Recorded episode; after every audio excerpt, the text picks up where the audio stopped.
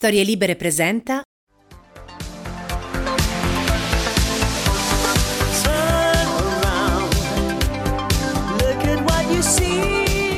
Chi non riconosce le note leggendarie della colonna sonora della Storia Infinita?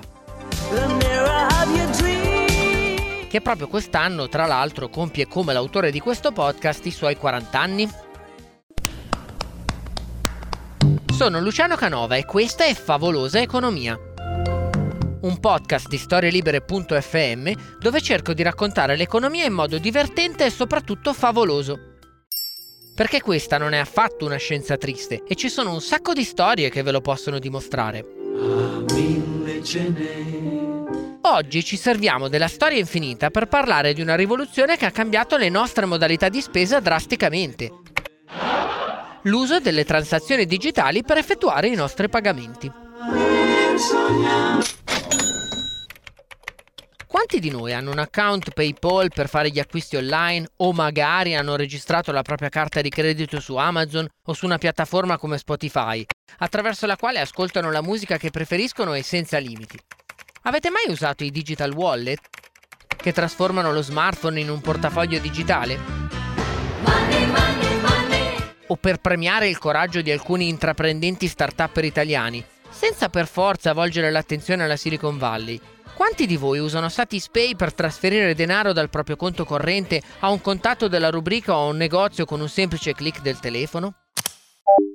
Tutti questi sono esempi di una modalità di pagamento che, sfruttando la digitalizzazione dell'economia, riveste sempre più importanza e sempre di più ne rivestirà in futuro, sfruttando quella disruption tecnologica che ha radicalmente cambiato le nostre vite e che si basa su alcuni pilastri fondamentali nell'economia digitale l'uso delle macchine con grandi capacità di calcolo, lo sviluppo di piattaforme che consentono a una folla di persone di scambiarsi dati, informazioni e naturalmente denaro.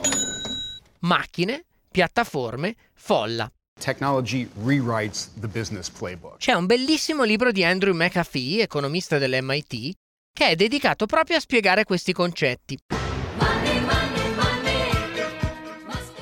Guardando ai dati contenuti nel World Payments Report, una ricerca annuale realizzata in partnership da Capgemini e BNP Paribas, le transazioni monetarie che non hanno visto l'uso di banconote hanno rappresentato il 10% nel 2016, per un totale di 482 miliardi di dollari. What? 41 di questi, mica pizza e fichi, eh, era costituito da pagamenti con e-wallet. Money!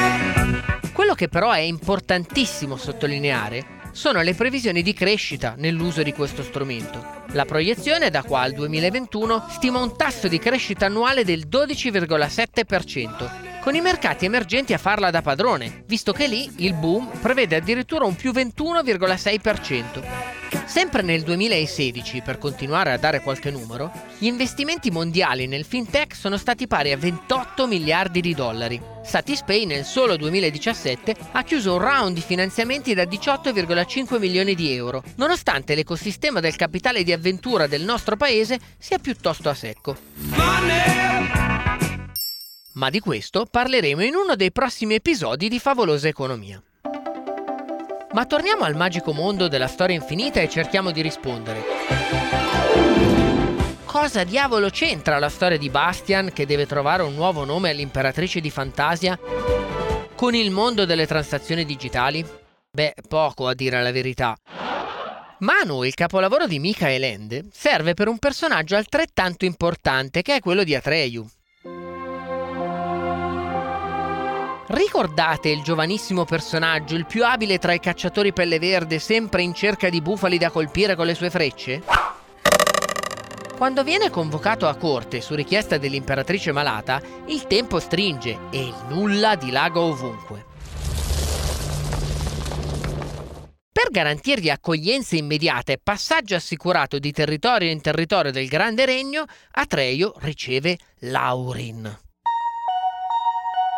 Quando ero piccolo avevo capito Aulin, che poi più avanti con l'età in effetti è divenuto un talismano capace di placare ogni dolore. Ma questa è proprio un'altra storia. L'Aurin, invece, se ci pensate bene, è una specie di moneta corrente, che garantisce ad Atreyu di non perdere tempo a dover spiegare di che cosa ha bisogno a chi e che cosa gli serve il più presto possibile. E Laurin, inoltre, viene riconosciuto da tutti in ogni più sperduto angolo del mercato globale di fantasia. Uno degli aspetti delle transazioni digitali è proprio questo, la facilitazione dell'esperienza di spesa. L'obiettivo è quello di rendere semplice, immediato e universalmente utilizzabile un mezzo di pagamento che sta comodamente nelle nostre tasche. Pensate se Atreyu avesse dovuto portare con sé pergamene, certificati oppure montagne di banconote. Nelle paludi della tristezza ci sarebbe affondato lui, mica Artax. Il denaro digitale ha il grande vantaggio, innanzitutto, di migliorare molto, per usare una parola che va di moda oggi, la user experience del consumatore. L'immaterialità del denaro intuitivamente aumenta la sicurezza di chi spende, perché non è costretto a portare con sé vagonate di soldi. Pensate ai mercanti nel Medioevo, che dovevano viaggiare con bauli pieni di monete, con il rischio di essere aggrediti e derubati dai briganti. Il denaro si è evoluto nel tempo con questa caratteristica, diventare sempre più immateriale e più leggero per facilitare la velocità delle transazioni. Oggi i rischi sono quelli legati agli hacker che decrittano le password e possono rubarvi il denaro. Ma gli investimenti nel fintech sono appunto volti a disegnare sistemi di pagamento sempre più inviolabili. In più, con la velocità esponenziale delle transazioni, Atreyu può riuscire a salvare Fantasia sicuramente e il denaro circola più agevolmente stimolando la domanda e la dinamica dei consumi, con un effetto potenzialmente positivo sull'economia. L'immaterialità delle nostre spese attraverso strumenti digitali, che si tratti di carta di credito, bancomat, app per i pagamenti o digital wallet, porta con sé però anche un altro aspetto da tenere in considerazione, la perdita di attenzione su quanto denaro spendiamo più il denaro è immateriale e più ci separiamo fisicamente proprio dal lato della spesa. Quante volte aprendo l'estratto conto della vostra carta di credito o il carrello Amazon vi siete trovati a pensare Oh mamma, ma quanti soldi ho speso questo mese? Se vi ricordate cosa succede ad Atreyu, ad un certo punto è sconfortato perché perde Laurin. Ed esattamente come un consumatore compulsivo che durante il Black Friday continua a comprare prodotti con un click, non se n'è nemmeno accorto. Ma niente paura comunque. Non vi servirà infatti un Fortuna Drago che vi riporti Laurin come nel film, ma un semplice sistema di accorgimenti, anch'essi digitali, per rendervi semplicemente più attenti alle vostre spese. Attivate una notifica che vi mandi un messaggio di recap quando superate un certo limite di spesa. Oppure disattivate sugli store digitali gli acquisti automatici con l'opzione One Click. Da un lato infatti è vero che con l'acquisto immediato la user experience migliora, ma dall'altro l'eliminazione di barriere tra il desiderio e l'azione può spingervi ad azioni irrazionali e spese non esattamente di buon senso. In economia comportamentale si parla di behavioral design, dei decision points, design comportamentale di punti decisionali. What? Per farvi un esempio chiaro, se avete un vasetto di Nutella da un chilo, il punto decisionale è uno solo. Lo apro o non lo apro? Presa quella decisione non c'è più niente tra di voi e il fondo del vasetto. E siccome Nietzsche diceva che a guardare troppo nell'abisso poi il vasetto di Nutella finisce, vi conviene prendere tante vaschette da 20 grammi piuttosto. In quel caso, infatti, per arrivare a un chilo di consumo, di punti decisionali e conseguenti vostre attivazioni, ce ne dovranno essere 50. Con il denaro funziona più o meno nello stesso modo. È con noi Alberto Dalmasso, co-founder e CEO di Satispay, una startup italiana fondata nel 2013 che opera nel campo dei pagamenti digitali. Alberto, quanto è diffuso in Italia l'uso di moneta immateriale, bancomat, carta di credito, ma soprattutto digital wallet o piattaforme digitali? La moneta immateriale in Italia, eh, pur essendo sempre più utilizzata, eh, in realtà ancora rappresenta poco più del 20% dei, dei pagamenti. Eh, guardando appunto al, al, totale dei pagamenti digitali, pagamenti con carte di debito, carte di credito, bancomat, seppure il numero complessivo di oltre 240 miliardi di euro spesi può sembrare grande, parliamo ancora appunto solo di circa il 20%.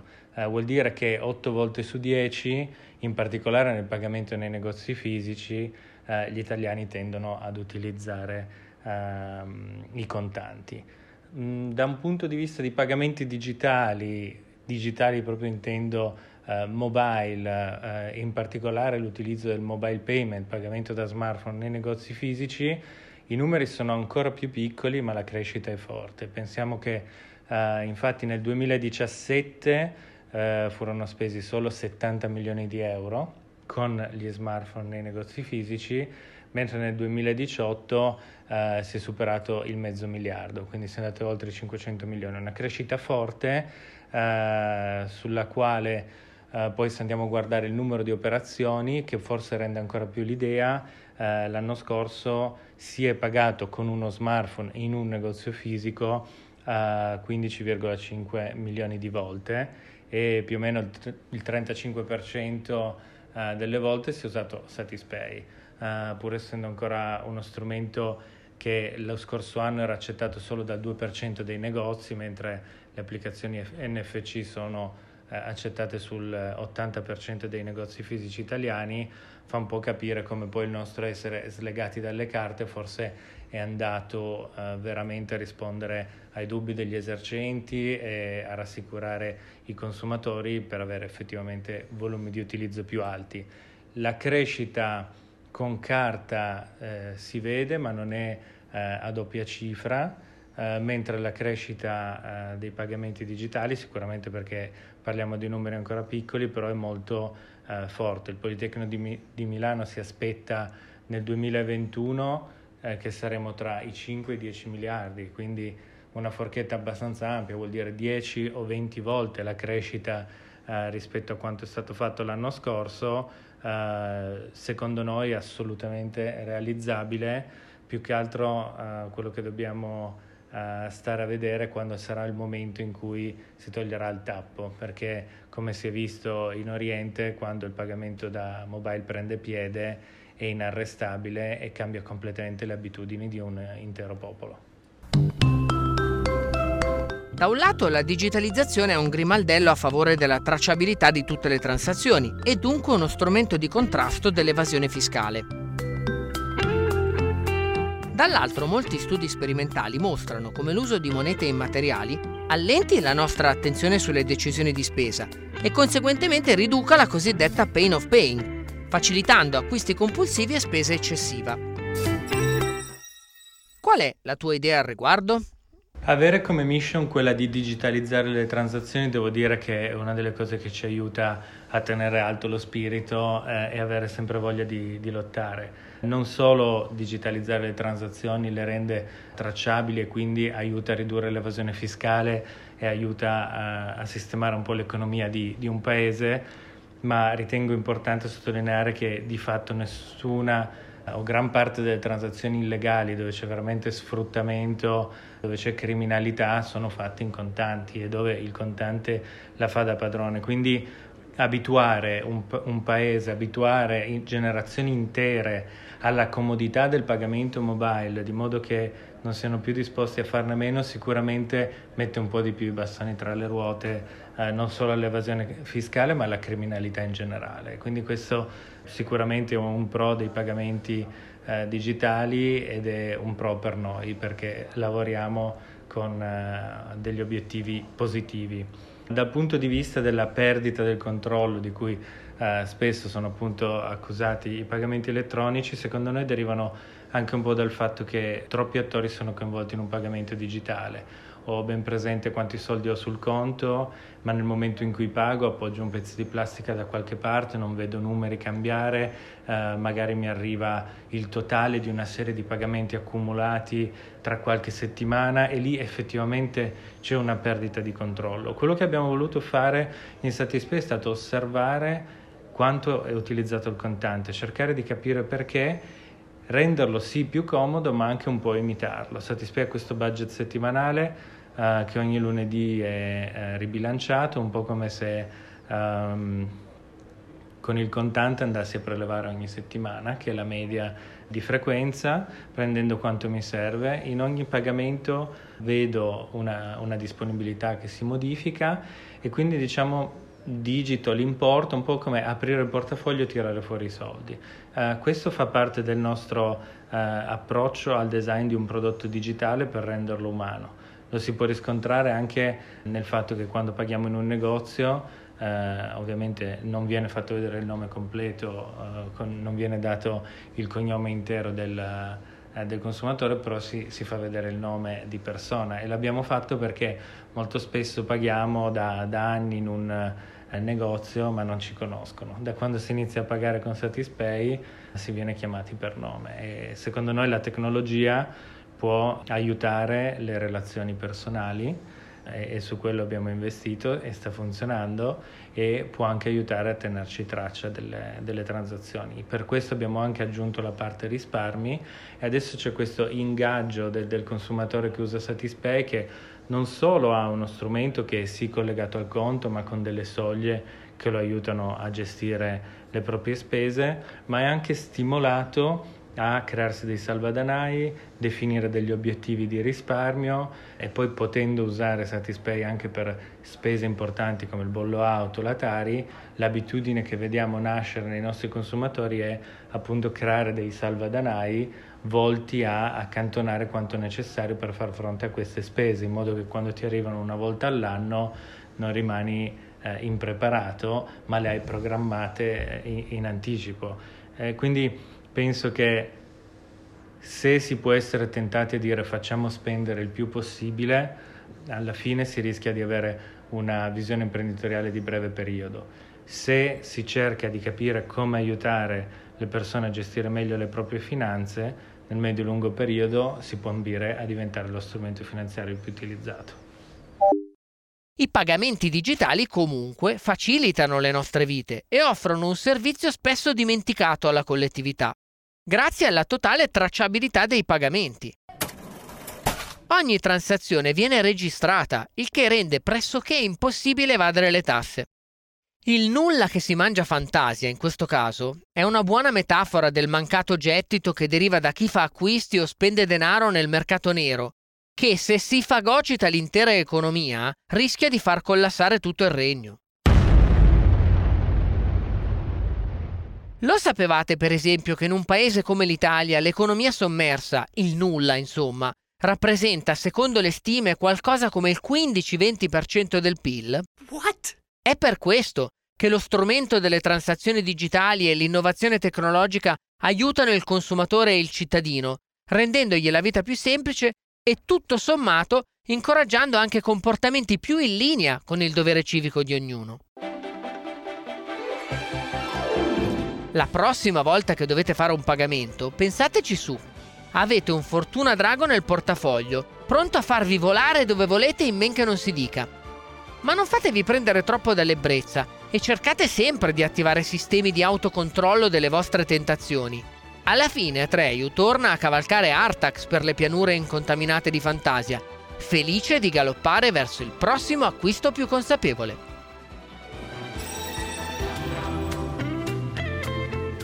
Sono Luciano Canova e se grazie a noi l'economia comincia a sembrarvi favolosa, continuate a seguirci su storielibere.fm.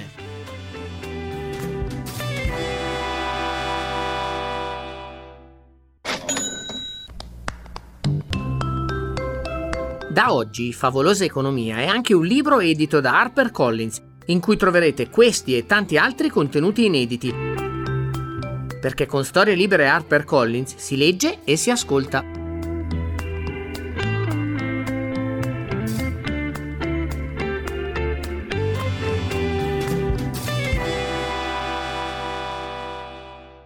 Una produzione storielibere.fm di Gianandrea Cerone e Rossana De Michele. Coordinamento editoriale Guido Guenci.